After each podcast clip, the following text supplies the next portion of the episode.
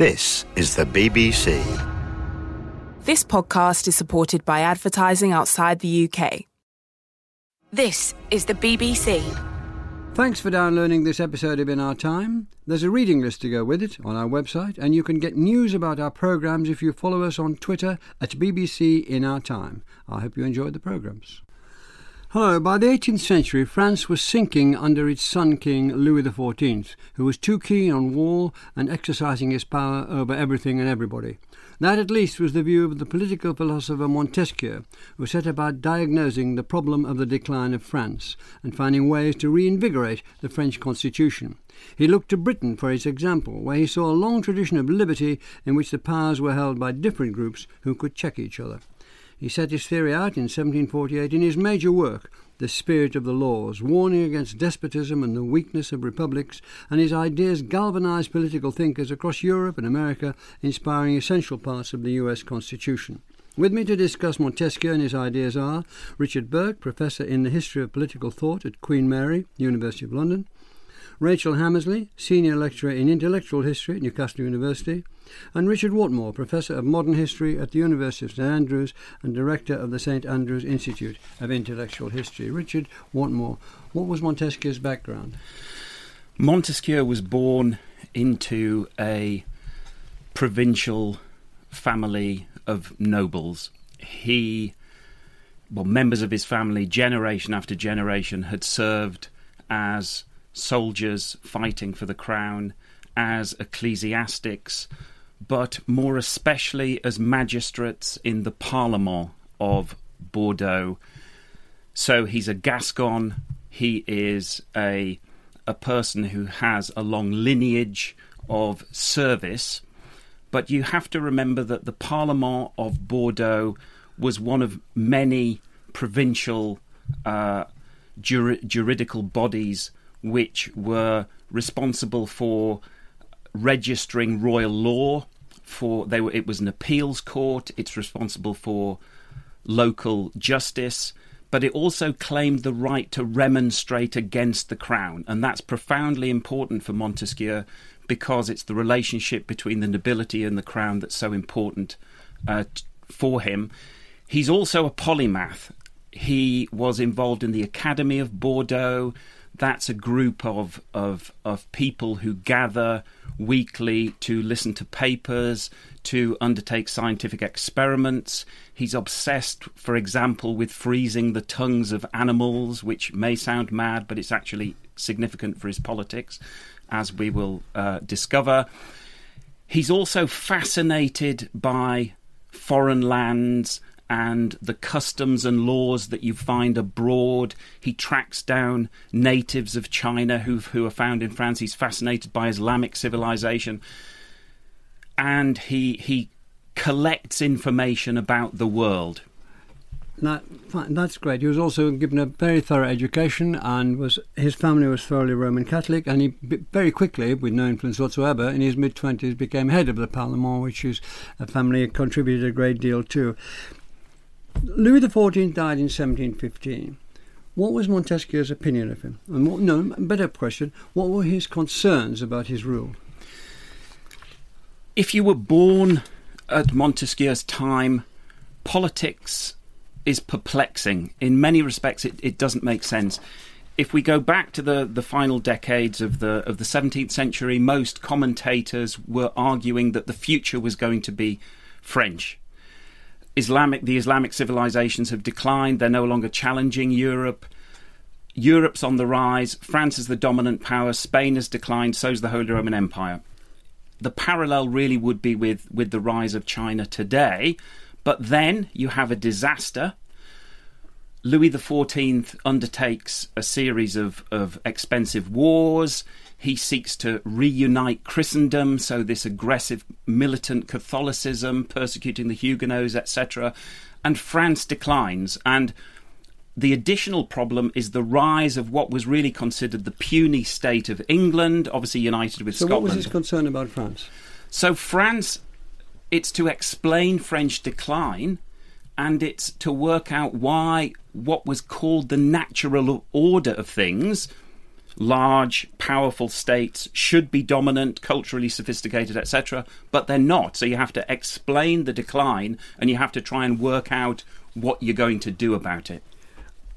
Thank you very much, Richard Bourke. He published a book called Persian Letters in 1721, which caused 8 editions, published in Amsterdam to avoid censorship. What was that about?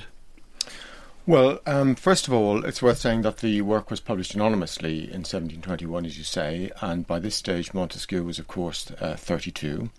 It made a very large impact, as you're implying, in France, largely because it was seen as, in effect, a coded critique of partly Louis XIV's France, but also Regency France. It's an unusual work, partly because it's a novel. I mean, it's not a dissertation, it's not a tract. More specifically, it's an epistolary novel, which is to say it takes the form of a series of letters which were putatively written by Persian travellers in France. So two Persian gentlemen going through France. Indeed, yeah. So it brings together the genres of letter-based novels and travel literature and takes the form of a sort of light satire. And the way it works is by presenting these Persian gentlemen, Uzbek and Rika, presenting them as observing local French customs. And so it, by a sort of distancing device, that's to say foreigners looking at a culture, presents it in a sort of critical light. If it was a light satire, your words, why was it so slammed? Well, I'm saying light satire because it was a coded satire, so it didn't look like a rampaging attack in bold, conspicuous prose on the established regime. It operates by indirection. So you might say that its satire is savage but protected and alleviated in a sense, because it's not a head-on assault. Because for instance, I mean, the best thing is to give examples. So, for instance, clearly the Pope is criticised in the work by presenting him as a magician who can turn 3 into 1, which is clearly a reference to the Trinity. So it's sort of lightheartedly presented, but nonetheless is of course deeply consequential. And there's also the comparison with the eunuchs and the nuns and priests. Would you tell people about that? Well, that's essential. So whilst one is following this narrative of Persian travellers in France, at the same time one is getting reportage about what is happening, the harem back in Persia, and that over the course of the novel is in the process of disintegration. What's described, therefore, is particularly the relationship between eunuchs and women in the absence of the household master. And it's a dramatization, in effect, of the nakedness of directly applied tyranny, or, to use Montesquieu's preferred word, which we'll possibly come to later, despotism. So it's a sort of dramatization of the despotism of the East in the form of these, the sort of politics of the harem. By that time, he settled down with his political job down the Parlement, building a great library. He was rich enough to get on with that, and his next book was about the decline of Rome, which we think we own through Gibbon, but no, he was there first, and Gibbon pinched a lot from him. But anyway, what was his view of the decline of Rome? Yes, it's worth saying that the discussion of the rise to greatness and then decline of Rome was a great theme in European literature, going back, obviously, to the Renaissance. So Montesquieu is taking up in 1734, when the work is published, an established historiographical topos, if you like. He departs from predecessors in very much being interested in not only the rise to greatness, but also the causes of the decline. He sees it very much as a philosophical history, which means specifically that he's interested in not the sort of accidents of personality of, personalities and rulers. He's more interested in the fundamental underlying structural causes of greatness and decline. And the cause of decline ultimately is, if one's to get to the core purpose of the work, is the extent to which Roman militarism sort of spirals out of control and ends up extending the empire beyond manageable proportions, which inevitably leads to corruption and then the inability of the Roman Empire to sustain itself. Thank you very much. Rachel Hammersley. There was this Persian lectures and then Persian letters, very sorry, and he came to Britain, which has already been mentioned, and spent 2 years here, finding out a great deal about the Constitution, which he wrote about, and about the culture, which he wrote about. How did that affect him? Why did he come here, and what did he find that impressed him? Montesquieu came to Britain, as you say, as part of his grand tour. So he'd set off on the Grand Tour, and he'd visited Vienna, German states, Italy, and he eventually arrives in England in the autumn of 1729. By November 1729, he's in Britain.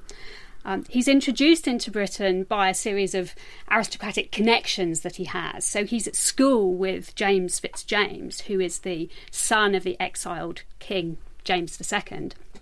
And James Fitzjames introduces him to Lord Waldegrave, who sets out on the grand tour with him.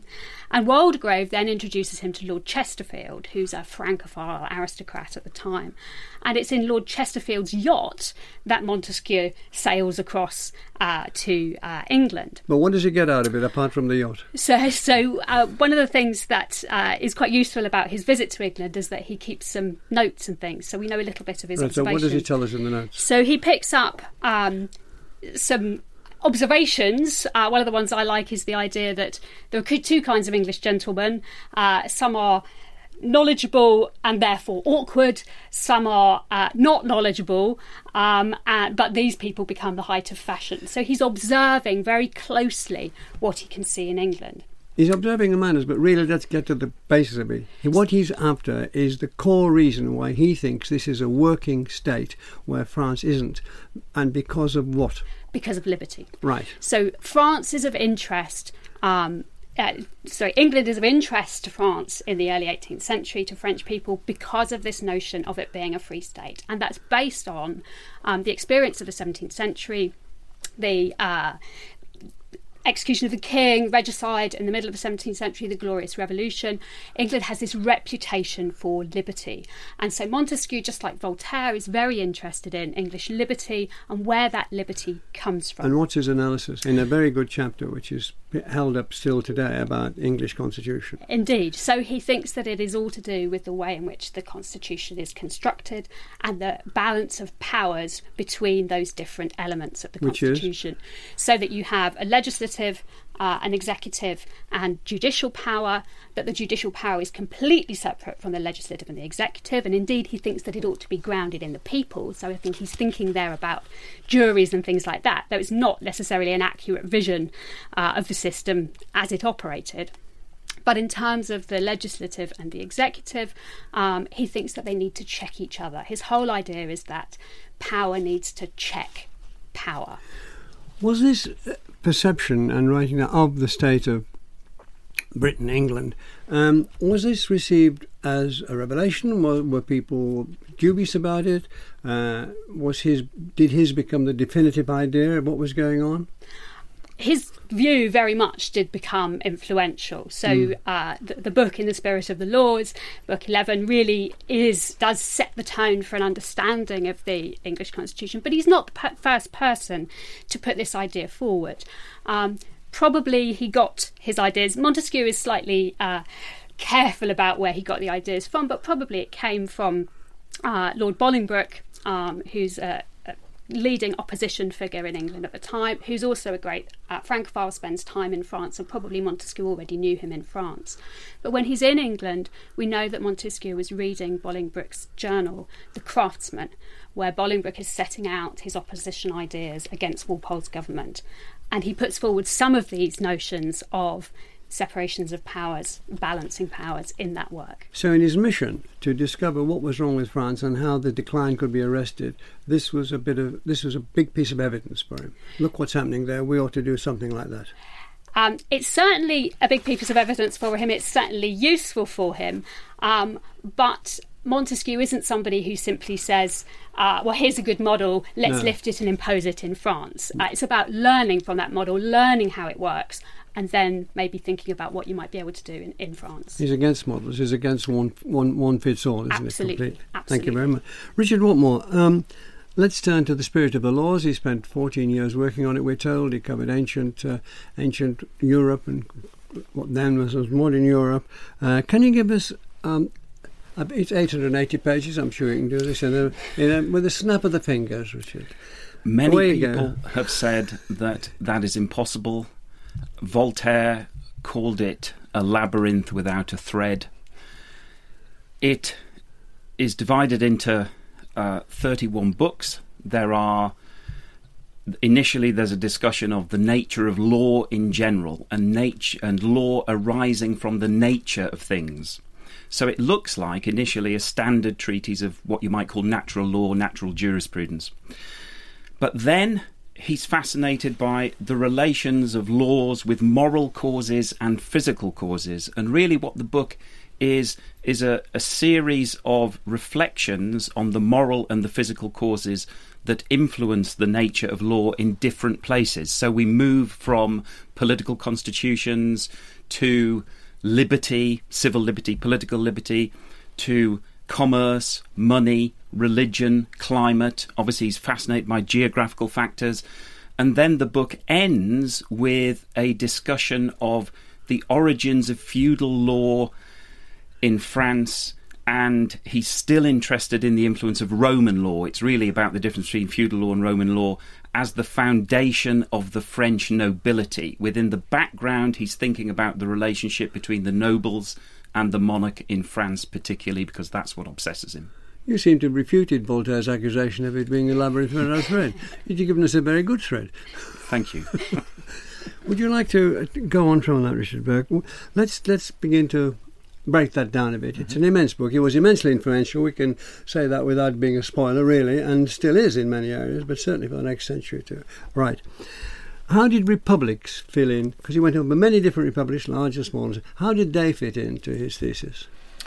Okay, well, I think it's important to recognise that Montesquieu is very interested in forms of government and the different forms of government that have been discovered or applied in the history of the world. So he's got a world historical perspective. Amongst those forms of government, one key form of government is, of course, the republic. Republics come in two forms, not one, however. There are aristocratic republics and democratic republics. Now, as Richard Whatmore already indicated, Montesquieu is actually particularly interested in the fate of monarchies in modern Europe. But there are also modern republics, and the Dutch and Swiss would provide examples, and also in his day. Indeed, and not to mention Venice. Yeah. So there are examples of other republics. And then there's a debate, incidentally, picking up on something that Rachel Hammersley said, a debate about to what extent England is a republic or a monarchy. So there are these complicating factors.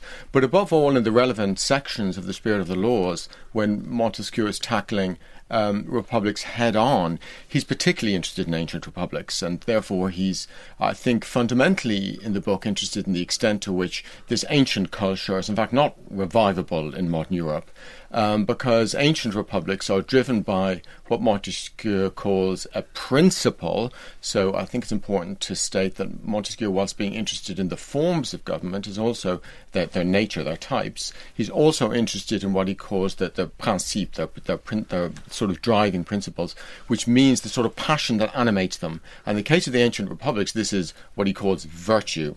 But by virtue, he doesn't mean Christian virtue, and he doesn't really mean moral virtue in some straightforward sense. He really means the sort of mores which animated the Romans, the Spartans, the Carthaginians, the Athenians, the sort of spirit of self-sacrifice in the interest of the republic. Above all, did public service enter into it? Is that too tepid a phrase? Well, it's the ability to lay yourself down for the commonweal. I mean, that's essentially what it is. So, of course, public service, but in a very deep and comprehensive sense. Yeah. Basically, you're not only a citizen but also a soldier, and therefore you're very much consumed by the culture of the polity. And that's what attracted him most to the republics.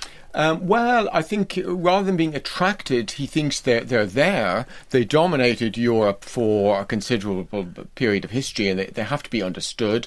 Especially what has to be understood is how they're not like the modern world, and that they're not like the modern world because they're driven by frugality, which is a prerequisite of virtue, whereas modern politics is driven by commerce and wealth generation. So this is a fundamental parting of the ways. Yes. And Rachel Hammersley, we obviously went back to Athens and to Greece and to Rome. What did he get there? So he picks up very much this notion of the republics, this notion of these very frugal states based on equality. And I think he does have a certain admiration for them. And he very much, in line with his approach, wants to understand how they work. But he absolutely doesn't think that you can simply just lift them up and apply them to solve the problems of France at the time. He doesn't really believe that republics are suitable in the modern world. He thinks they're a model of the past. And he doesn't believe, because of his arguments about fitting the laws, fitting the constitution to the nature of the state, he doesn't really think you can have republics in large states. He thinks they need to be small states, otherwise you're going to end up with problems. So in terms of what he gains the understanding of how they worked, but in terms of what he wants to do in France and what he's proposing for the modern world, he wants to take account of some of these other things that Richard Whatmore was talking about when he gave us the overview of The Spirit of the Laws. Does the word democracy enter into his vocabulary at all? Democracy does enter into his vocabulary, so he distinguishes, as Richard Bourke said, between aristocratic republics and democratic republics, whereby an aristocratic republic, part of the people have sovereign power, whereas in a democratic republic, all of the people, in theory, have sovereign power. But he doesn't really think that that's ever a good form of government. That's not the kind of system of government that he wants to apply. So there's nothing he thinks he can lift from that to apply to heal the condition, as it were, to staunch the wound in France?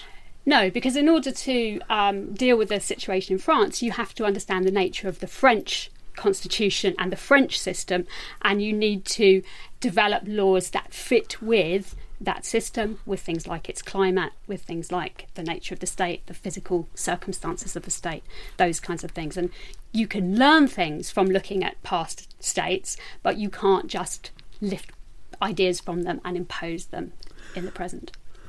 And we turned, as you said, I think it was you, Richard Whatmore, who said, we have to keep using the full names because we have two Richards. I'm sure everybody's already clocked that, but still. Can we talk about despotism?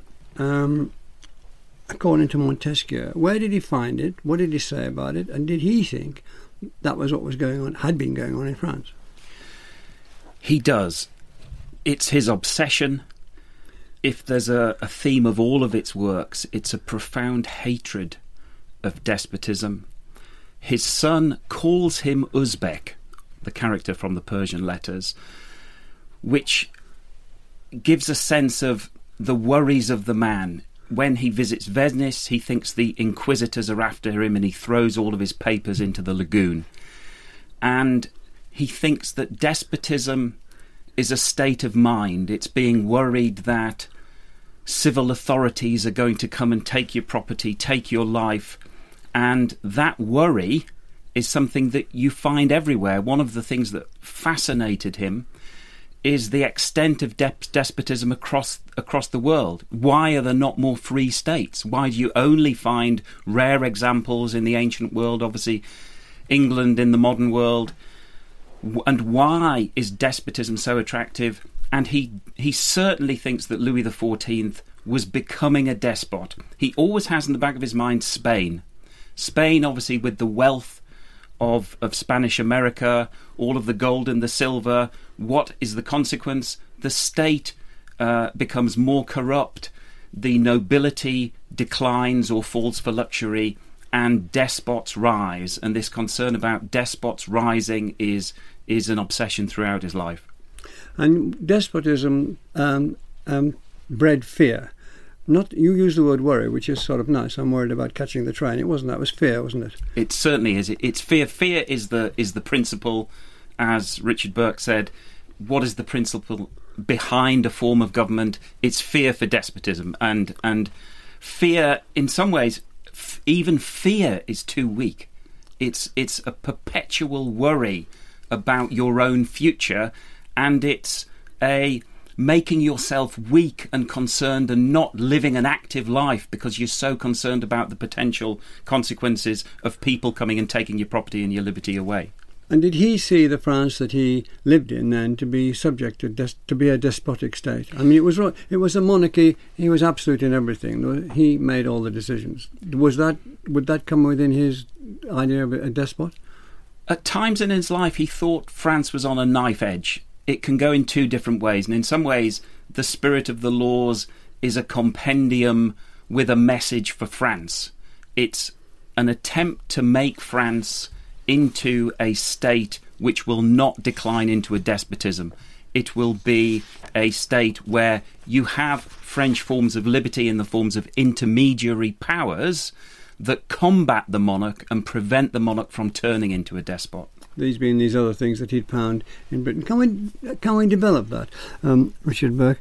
So the way to stop the king being a despot or the spread of despotism were these intermediary powers. There had to be other powers there. Can you develop how strongly he thought that ought to be there and what remedy he was offering France here? Okay, well, this is a very interesting area of Montesquieu's thought, and one of the parts of his writing which becomes highly influential, and it's often identified with a particular doctrine called the doctrine of the separation of powers. Now, to understand Montesquieu's interest in this, it's perhaps worth saying that he's very keen to distinguish, as he puts it himself, the power of the people is often confused with the liberty of the people. This is a statement which he makes early on in Book 11, which is the chapter which deals precisely with this phenomenon.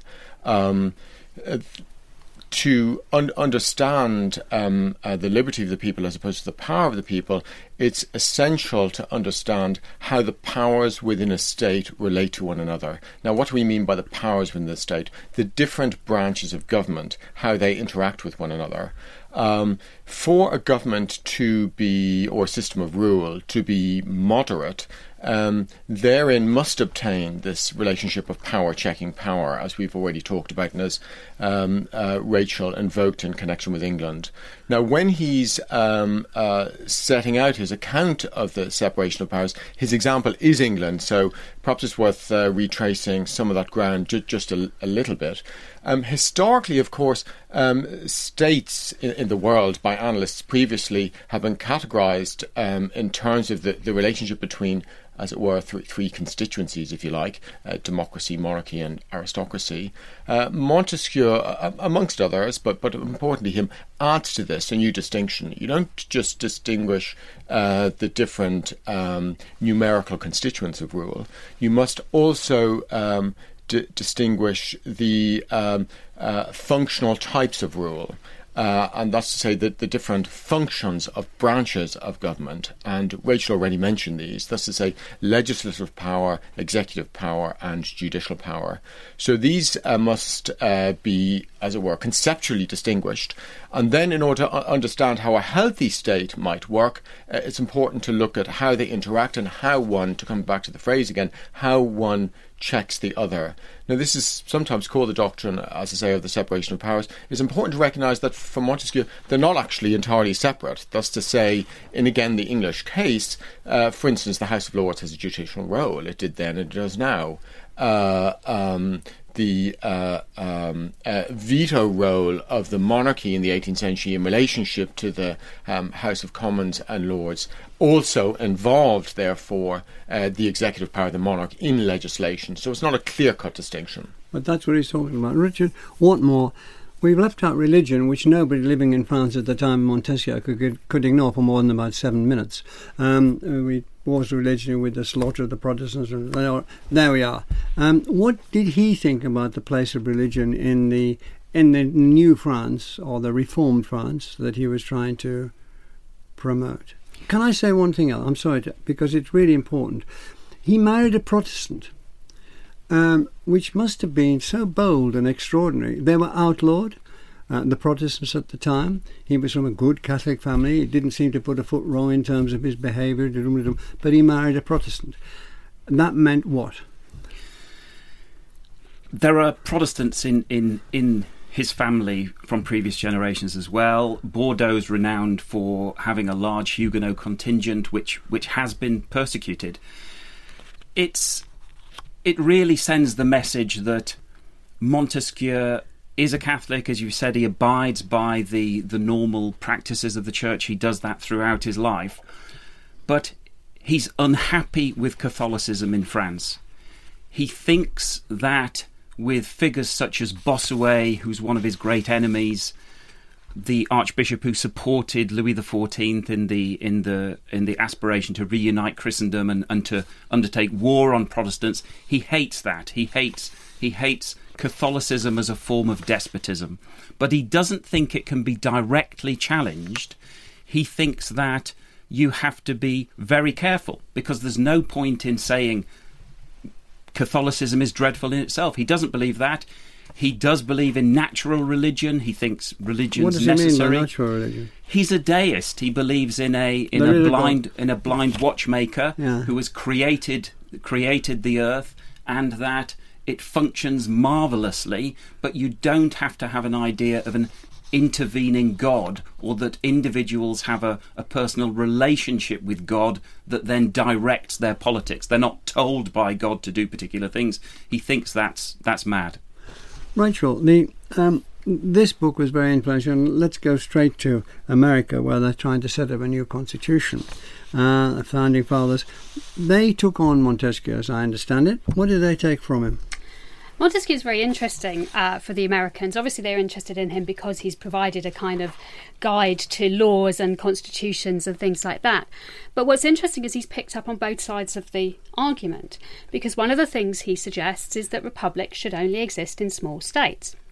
So those people who are very unhappy, the anti-federalists who are very unhappy about the constitution, can use him to say, actually, we can't have this great big republic in the kind of way you're suggesting, because it doesn't fit with what Montesquieu has suggested. And they quote him directly in their works. But the people who are then supporting the constitution, the Federalists, particularly in the Federalist Papers, rather than simply ignoring Montesquieu, actually Madison describes him as the celebrated Montesquieu, and almost turns it upside down and argues why actually a large state republic can be a good thing. And they're able to draw very directly on Montesquieu himself in order to make that argument. In particular, because one of the things that Montesquieu talked about was the problem with a republic, that if a republic is small, then it's in danger from external forces that might kind of overtake it, overthrow it. But once it becomes larger, it's in danger of becoming corrupt, that the civic virtue that has guided it can't sustain in exactly the way Richard Bourke was talking about in relation to Rome. It gets larger, it becomes corrupt and it can't operate. But Montesquieu says there's a solution to this problem. If you have a federal or a federated republic, then it can have the benefits of a large state being strong and powerful externally, but because it still operates in terms of smaller states within, it can maintain its virtue and not become corrupt. And so Madison and the Federalists pick up on this idea of a federal republic and use it to push that kind of system in America. Richard Whatmore, if you could join in as well. He expressed that he was very interesting in the aristocracy not being commercial, with the landed aristocracy and the commercialised aristocracy. Now, we haven't got all the time in the world, but it's a fascinating thing. Can you have a go at it, and then can you add to that, Richard? It's really coming back to a point that we've already covered, which is that he doesn't think that English liberty or English models of politics can be applied to France. France has a powerful monarch who makes the laws. It has an aristocracy that can limit, that can put the laws into practice. So you have a distinction between sovereignty and government, and the monarch makes the laws, the nobility put them into practice. He's very worried about the negative effects of commerce, the capacity of commerce itself to corrupt individuals, to make them obsessed with money, coming back to this idea of the public good. He has an idea of aristocrats of a nobility that is honourable, that behaves honourably. And he thinks it can only do that if it avoids the corruptions associated with commerce. Although it's also perhaps in that context worth saying, very interestingly, of course, he is directly exposed in his own life to commercial aristocracy because, of course, in his own Bordeaux, looking out the window of his chateau, he sees vineyards and therefore is very familiar with the conduct of the wine trade and so on and so forth. But at the same time, as Richard Whatmore has been implying, I mean, historically, there's a strong interest in the extent to which commerce breeds luxury and luxury breeds corruption. So there's both an admiration for an expanding world of commerce and an alarm about its potential negative consequences.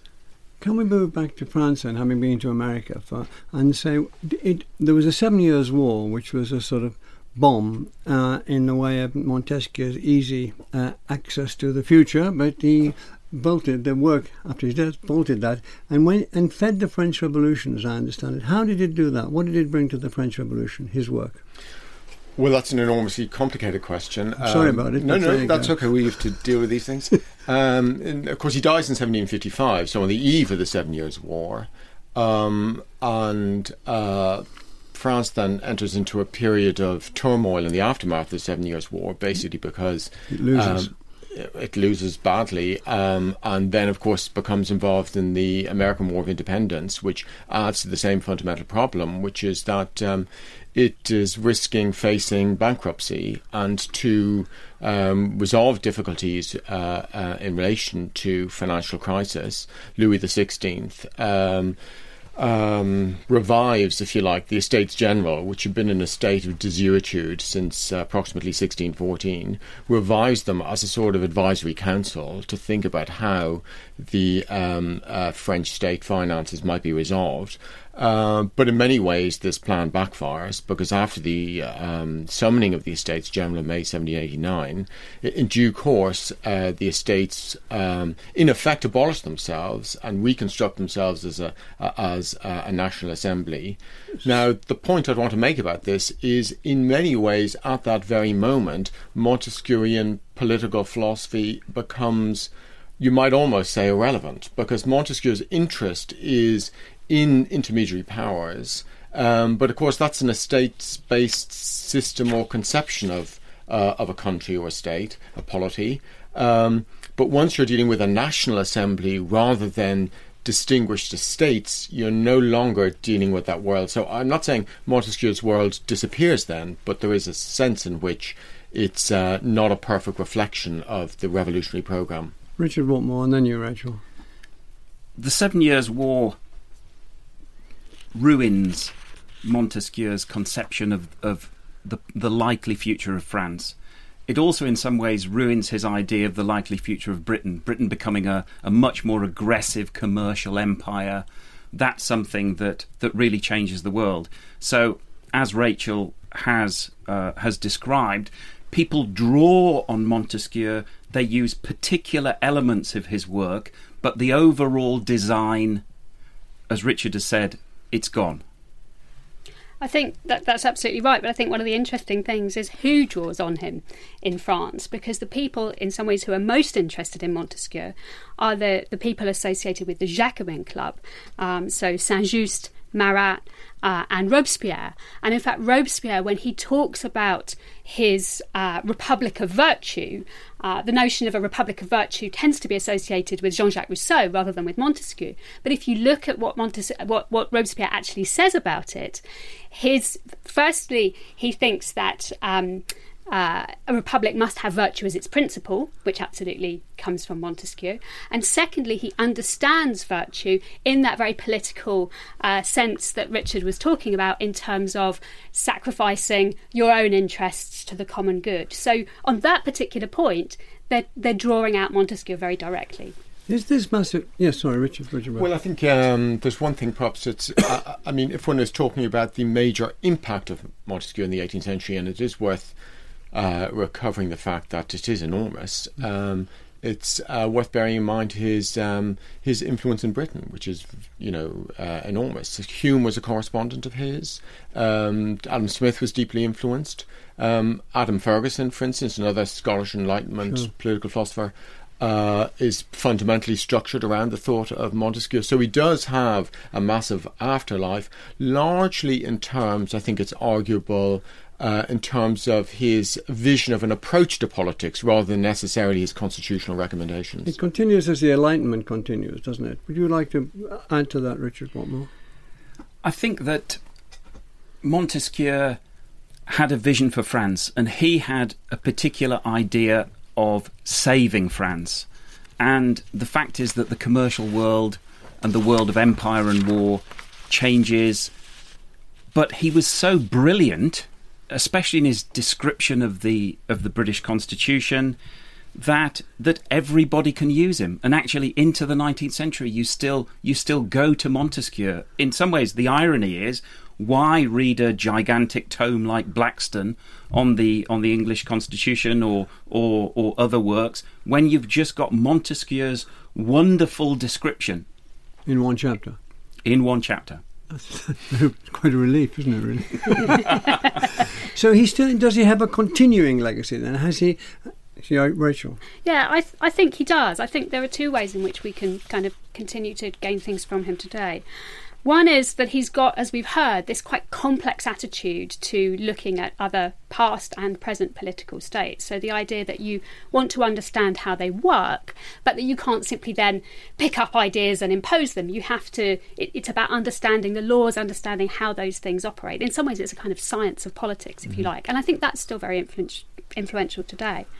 He's also, I think, in many ways, interested in the politics of moderation, if you like. And I think moderation is a really important word for him. I think now, in a time where we're concerned about extremism of various kinds, the politics of moderation and a politics of toleration is something that is of interest and of use to us. Yes. We're at this crucial stage. I've got so little time left. If I ask you a question, we'll overrun. But I'd like to ask you another question, but there's no time left, as I said at the beginning, about sentence, which gets me out of a problem, I hope. Thank you very much to Richard Whatmore, Rachel Hammersley and Richard Bourke. Next week, we'll discuss echolocation, how bats find their prey in the dark of the bat cave, and dolphins track theirs in the murky oceans. Thank you very much for listening. And the In Our Time podcast gets some extra time now with a few minutes of bonus material from Melvin and his guests. Here we go. Sorry about that, but it was fine. As long as you're not going to ask us about echolocation, that's fine. No, I was just looking. We actually got away 1 second to spare, so although it was clumsy, it did the trick. That's fine. Thank you all very much. Hope you enjoyed that. Yes, thanks very much. Yeah. Well, what did we read? Did we miss out any big things? One area of impact that we didn't cover, it's interesting to me anyway, which is the conception of despotism as Montesquieu's conception of despotism attempts to apply it specifically to India as the British East India Company expanded its foothold on the subcontinent. The interesting thing is the extent to which they discovered Montesquieu was inapplicable, and that the image or vision of Oriental despotism simply had no traction. Really? That he had depended on travel literature, i.e. people passing at some speed through the territory and therefore not absorbing actually how it functioned. But as soon as East India Company officials found themselves based from the 1750s onwards in places like Bengal, therefore more deeply understanding its history and constitutional makeup, they began to see actually, it's not a technical despotism in the way that Montesquieu had imagined, and they had to basically reconstruct from the ground up how the thing actually worked. So that seems to me an interesting chapter in the history of his reception. As I understand from notes, you have a very high opinion of the book's value still, Richard Whatmore. I do, but I think in some ways, coming to that, back to this point about moderation and being worried about politics being governed by enthusiasts and projectors, and Montesquieu wants to prevent people from being enthusiasts and projectors. He thinks that it's so easy in politics for somebody to say everything will be all right if we step off a cliff because there's a trampoline at the bottom and it'll take us even higher. To him, that's dreadful. And he wants so this, coming back to Rachel's point about moderation, the tragedy for me is that the Enlightenment science of the statesman or legislator that Montesquieu and Smith and Hume and so many others contributed to, it really gets hammered by the French Revolution. Yes, we've talked about a lot of continuities, but actually the place of history in political science, which is something that obsesses Montesquieu, is something that really it's much harder to do in the 19th century. Can I make a point about something else we've missed? Go on. Which is climate. Yes, I was also going to... Because... I wanted to talk about the sheep's tongue. When we did this add-on, this postscript, which was suggested to me by a friend of mine, a trade unionist, in the law, said, what happened when the programme finishes? And I asked them, what did I miss? And what it's turned out now to be... You incompetently, you miss all. Yes, we miss climate. Okay, where you go? He says some mad things about climate, though. If you're going to have a go at climate, it's fantastic. Yeah. No, sorry, you started. You can finish. So he thinks that the human body is made up of fibres, and the movement of the liquids within the body have to be monitored and measured, and that in southern climes you get. A simple way of putting it is to say that you get overstimulated. Now, the consequences are that you become obsessed with luxury or sex or laziness, idleness, and you lose a sense of the public good, I think is the fundamental point. Whereas in the north, he's very positive about northerners because he thinks that cold... makes them Northern Europeans. This is Richard. That's right. That's exactly right. It is Northern Europeans rather than North Britons, and he thinks that they are more capable of courage.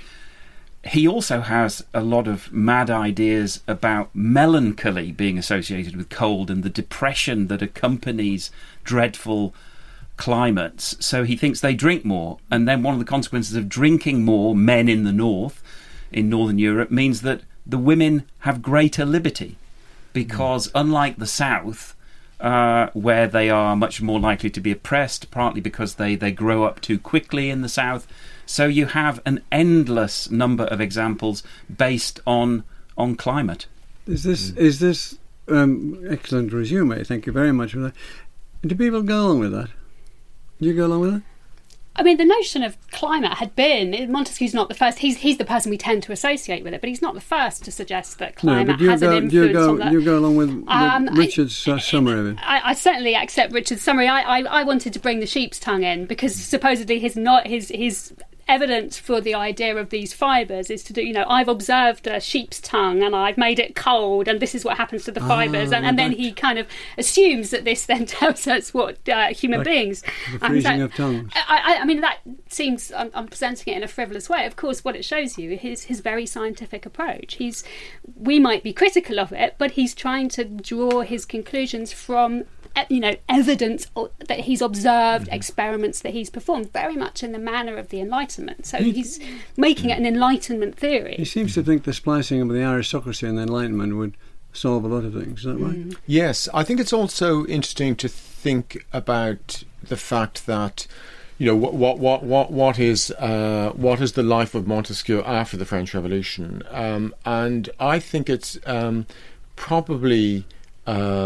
has more teeth, if you like, if one looks at it in a sort of longer time frame rather than the immediate time frame. So the self-conception of the revolution is as a sort of egalitarian upsurge, in the context of which Montesquieu, with his aristocratic intermediary powers, looks like history.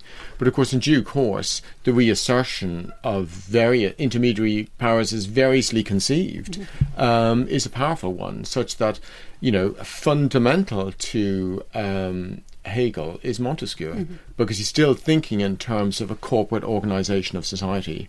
So the world of the 18th century doesn't simply expire between 1789 and 1815, but bounces back quite powerfully over the next 100 years. And of course, America is a good example of that as well, that yes. system that in some ways can be seen to pick up on ideas of separation of powers of a federal republic, yes. actually survives. Unlike the French Revolution, it supposedly ends in success rather than failure. And I think that's looking at it from a different perspective, if you like, shows you yes. Exactly the same point. Yes, especially if you admit that America has an aristocracy through the 19th century and into the 21st century.